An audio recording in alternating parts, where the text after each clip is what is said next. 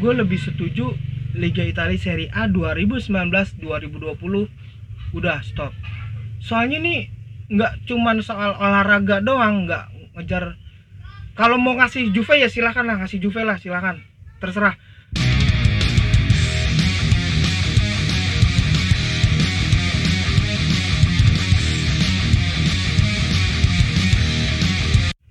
Hai, selamat datang di channel gue, Deddy Kurniawan 1899. Gue udah lama banget nggak bikin konten YouTube. Setelah di beberapa bulan yang lalu gue udah baru bikin di bulan kemarin atau 2 bulan yang lalu soal anniversario Milanisti Indonesia yang ke-16. Lu bisa cek aja videonya. Jadi untuk konten kali ini gue mau baca-baca berita tentang AC Milan di media sosial, khususnya biasanya sih di Instagram paling banyak.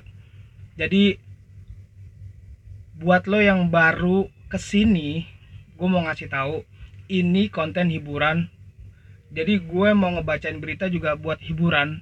Gue juga bukan soal pakar komentator, soal bursa transfer, apapun itu. Jadi simak terus videonya. Nah, yang pertama nih gue bacain ya. Breaking news, semua tim peserta Liga Serie A sepakat kompetisi akan dilanjutkan. Wih, enak nih kayaknya nih. Jadi buat lu penggemar Serie A, apalagi gue Milanisti suka AC Milan, walaupun kacau juga sih emang. Tapi nih ada lanjutannya, ada lanjutannya. Suara bulat dicapai oleh 20 kontestan Serie A untuk meneruskan kompetisi Liga Italia 2019-2020 segera setelah mendapatkan lampu hijau dari pemerintah Italia. Keputusan ini diambil setelah melalui pertemuan darurat secara daring lewat konferensi video di antara para pemangku kepentingan Liga Italia. Jadi ada kayak semacam petinggi-petinggi Liga Italia atau PSSI-nya Liga Italia gitu ya, untuk diadakannya lagi Liga Italia Serie A 2019-2020 yang berhenti di giornata berapa gitu.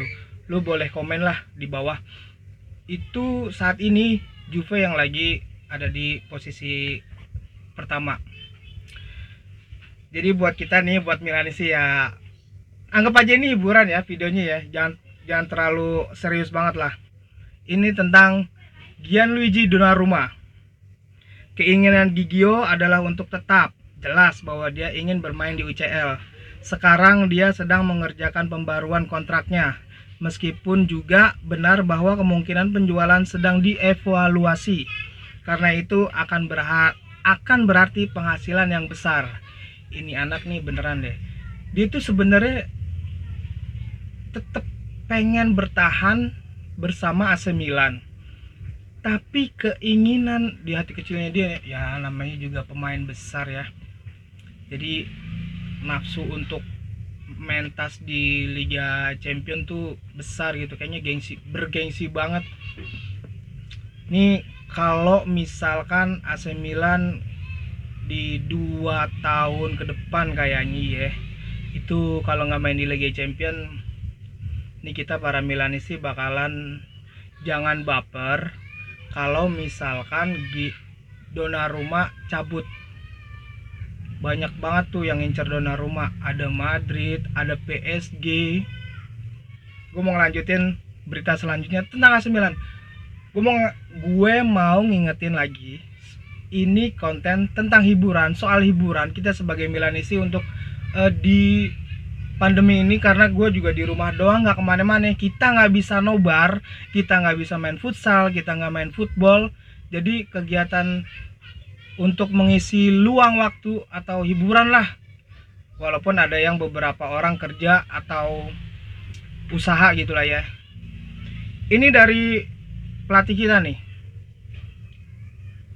Situasi mengenai bangku pelatih Rossoneri belum ditentukan. Stefano Pioli disukai oleh Elliot dan kesempatannya untuk stay dapat meningkat. Namun hipotesis Rangnick, apa sih tulisannya? Rangnick tetap hidup dan Rangnick memimpin revolusi baru dengan sekitar 130 juta euro. Anggaran tersedia untuk membangun Milan muda yang kuat dan siap. Sebentar nih. Di AC Milan yang sekarang nih, itu menurut lu yang paling muda siapa di skuad AC Milan 2019-2020 ini? Lu boleh komentar lah di bawah kalau lu paham. Kita hiburan aja ya, bukan untuk sok-sokan lu lebih tahu tentang AC Milan, bukan. Jadi kalau misalkan lo yang tahu tentang pemain AC Milan yang paling muda di musim ini 2019-2020, komen di bawah. Dan juga pemain yang paling tua, komen di bawah ya kalian. Tepatnya mantan pemain kiper dari Pepe Reina. Jadi begini beritanya. Ini kata Reina tentang Donnarumma luar biasa. Bagi saya dia adalah salah satu dari 4 penjaga gawang terbaik di dunia. Dia masih sangat muda, tetapi menunjukkan banyak kedewasaan. Dia luar biasa. Gue setuju. Bukan berarti kipernya siapapun pasti bakalan banyak kejebolan, bukan. Di musim-musim sebelumnya juga ya kita tahu lah ya, lu Milanisti, lu tahu walaupun nggak banyak, sekedar tahu aja tuh lu udah, ya udahlah gue tahu nih tentang cara bermainnya Donnarumma di tiang gawang, penjaga gawang maksud gue.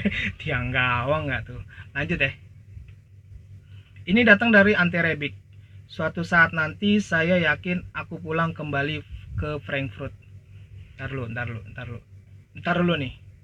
Suatu hari nanti saya akan kembali ke Frankfurt. Jadi maksud lu gimana? Tapi ntar dulu. Ini masih ada lanjutannya. Tentu saya selalu mengikuti pertandingan Eintracht Frankfurt sebelum Corona. Saya selalu mengikuti sampai habis pertandingan mereka. Dan di bawahnya admin tentang AC Milan ini dia ngasih captionnya kayak gini. Tapi sebelum itu jadilah legenda dulu di Milan. Nah, jadi udah dipatahin dulu ya kan. Maksudnya padahal di Ante Rebić tuh lagi gacor-gacornya juga tuh di Milan di posisi kiri, duet sama Theo Hernandez ya kan. Ini dari Alessandro Tonali ya namanya. Kalau nggak salah Sandro Tonali namanya. Harga doi turun akibat Corona. Juve dan Milan siaga. Kesempatan untuk Milan dan Juventus karena harga yang diminta untuk Sandro Tonali akan turun dari 50 juta euro.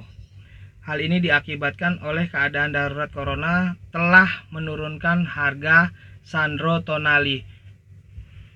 Taruh. Kalau misalkan Sandro Tonali aja turun gara-gara Corona, kenapa lu nggak tanya atau lihat-lihat pemain yang di atasnya Tonali, siapa tahu juga turun, ya kan? Coba kayak Verratti mungkin, terus gelandang-gelandang bertahan tuh yang keren-keren, coba cari, ya kan? Ini gue nggak tahu nih awal. Kok sekarang jadi 50 juta? Emang sebelumnya itu harganya berapa sih ya? Kalau lu yang tahu sebelum harga Tonali 50 juta euro, lu boleh komen di bawah. Ini datangnya dari Rafael Leao, pemain muda yang gua kira cara permainannya itu kayak, masih inget kan sama Mbaye Niang? Nih gua baca ini. Saya mencoba membantu tim melalui kemampuan saya. Tetapi selama musim ada saat-saat ketika orang lain lebih kuat dari Anda dan membutuhkan kesabaran. Tim datang sebelum individu dan yang paling penting adalah selalu siap dan jangan ragu. Masa depan saya tidak membuat janji, tetapi saya lebih memilih untuk merespon di lapangan. Tetapi saya berjanji untuk memberikan segalanya demi jersey ini. Penggemar kami telah memberikan dukungan kami karena sudah terjadi beberapa kali musim ini di masa-masa sulit. Ini pemain muda, masih muda. Gua rasa umur segini tuh seumuran Rafael Leao kalau di Indonesia. Ini lanjutannya dari Tonali tadi nih. Gue boleh gak sih nyebutin akunnya, akun Instagramnya? Kalau gue boleh nyebutin gue dapet dari mana informasi ini, ya bolehlah lu komentar di bawah. Tonali akan menjadi salah satu gelandang tengah hebat di dunia seperti Gerrard, De Rossi, atau Lampard. Dia punya kemampuan campuran antara Pirlo dan Gattuso. Campuran antara Pirlo Gattuso. Maksud lu gimana? Oh, mungkin mukanya kayak Gattuso kali. Mukanya kayak Gattuso, cara bermainnya kayak Pirlo. Gitu kali ya. Gimana sih? Jadi gini, ada di bawahnya nih, di captionnya nih. Sandro Tonali, gelandang asal Brescia itu digadang-gadang bakal jadi pemain Italia yang diperebutkan klub-klub besar, khususnya di bursa transfer terdekat. Masa sih? Emang sekeren itu ya Tonali? Kayak disama-samain kayak Pirlo, kayak Gattuso. Setuju gak sih lo? Komen dong di bawah. Dari Theo Hernandez yang duitnya di sebelah sisi kiri ya. Di gue sebelah sisi kiri. Theo Hernandez tentu saja merupakan salah satu hit pasar paling penting di Milan. Tidak hanya musim panas lalu, tetapi dalam beberapa tahun terakhir. Dibeli seharga 20 juta euro dari Real Madrid. Nilai bek sayap Prancis telah meningkat menjadi yang tahu soal Theo Hernandez di AC Milan. Dibeli dari Real Madrid, harganya cuma 20 juta yang sekarang jadi naik. Yang tahu lu boleh tulis di bawah komentar. Jangan lupa kasih like. Kalau perlu subscribe channel gue Deddy Kurniawan 1899. Soal pelatih yang tadi gue bilang, rumor tentang Ralf Rangnick sebagai pelatih masa depan Milan tidak memudar. Klub menegaskan bahwa masih ada jarak yang cukup besar antara kedua pihak karena beberapa permintaan dianggap berlebihan. Pada saat yang sama, Milan terus menyoroti kinerja bagus Stefano Pioli dalam beberapa bulan terakhir. Yang setuju Pioli cabut, Rangnick masuk ke Milan, lu boleh tulis komentar.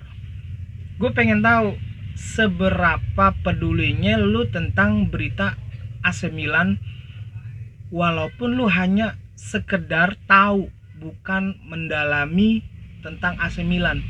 Karena udah dari awal gue bilang, konten yang gue bikin ini buat hiburan, biar gak bete, biar gak cuman gitu-gitu aja sebagai Milanisti. Dan ada, ya intinya buat hiburan. Yang setuju Rangnick atau Pioli, lu tulis komentar. Ini tentang serius nih. Menteri Olahraga Italia ancam batalkan Liga Italia Serie A musim ini.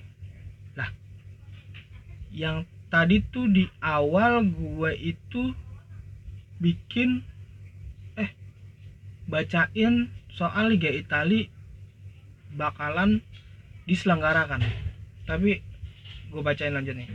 Menteri Olahraga Italia Vincenzo Spadafora merasakan kesal dengan berbagai kritik tajam yang dilontarkan oleh manajemen klub-klub Serie A Italia untuk buru-buru melanjutkan kompetisi sementara di saat yang sama. Pemerintah Italia masih sangat hati-hati terkait pandemi Corona. Ada nih di bawahnya lagi. Lebih lanjut, Spadafora juga berjanji akan kembali memberi izin latihan kepada klub-klub Serie A pada 18 Mei mendatang. Saat ini Spadafora mengaku sedang menyusun protokol yang wajib diikuti setiap klub sebelum kembali berlatih. Yang gue tahu, Corona ini, COVID-19 ini, perbandingan Indonesia sama Italia itu jauh banget. Dan Italia itu negara maju. Terus segala kegiatannya itu diberhentikan. Nah ini nih tiba-tiba yang tadi gua awal baca beritanya bakalan ada yang namanya dilanjutkan Liga Italia. Dan Menteri Olahraganya itu mengancam bakal membatalkan. Gue lebih setuju membatalkan. Gue lebih setuju Liga Italia Serie A 2019-2020 udah stop. Soalnya nih nggak cuman soal olahraga doang, nggak ngejar. Kalau mau ngasih Juve ya silahkan lah, ngasih Juve lah silahkan, terserah. Kalau lu emang yang setuju kalau misalkan Liga Italia Serie A 2019-2020 ini berlanjut, lu tulis di komentar ya. Lanjut, bacain berita tentang AC Milan dalam satu minggu ini yang gue lihat-lihat. Info lagi dari AC Milan fanspage yang memberikan informasi tentang AC Milan. Saat ini para pemain Milan melakukan latihan di rumah masing-masing. Manajemen tim membawa peralatan latihan ke rumah masing-masing pemain seperti kursi, beban, treadmill, dan karet gelang. Tim bekerja 6 hari seminggu dengan kecepatan 1 jam per minggu. 1 jam per hari, sorry. Tim dibagi menjadi 3-4 kelompok dan melakukan latihan keseimbangan, kekuatan, dan daya tahan sambil menunggu 18 Mei. Kalau misalkan cuma latihan aja, gue setuju. Kalau misalkan dipaksain untuk bergelarnya lagi Liga Italia Serie A 2019-2020, mau berapa orang lagi itu? Udah susah-susah loh di lockdown gitu di negara Italia. Walaupun gue nggak tahu yang namanya berapa orang di Italia yang meninggal gara-gara COVID. Terus di sono itu gimana keadaannya, ya kan? Lebih baik udah stop, dikelarin dulu nih penyakit bangke ini nih, penyakit COVID ini. Nah, sekian dulu semua berita yang gue lihat di media sosial, entah itu di Instagram, di Facebook, dari berbagai fanpage pencinta AC Milan di Indonesia tentunya, karena gue mau ngebacain berita tentang AC Milan di pandemi seperti ini. Jadi sekian dulu, terima kasih buat lo yang udah menyaksikan video gue di channel gue Deddy Kurniawan 1899. Terima kasih. Sempre Milan.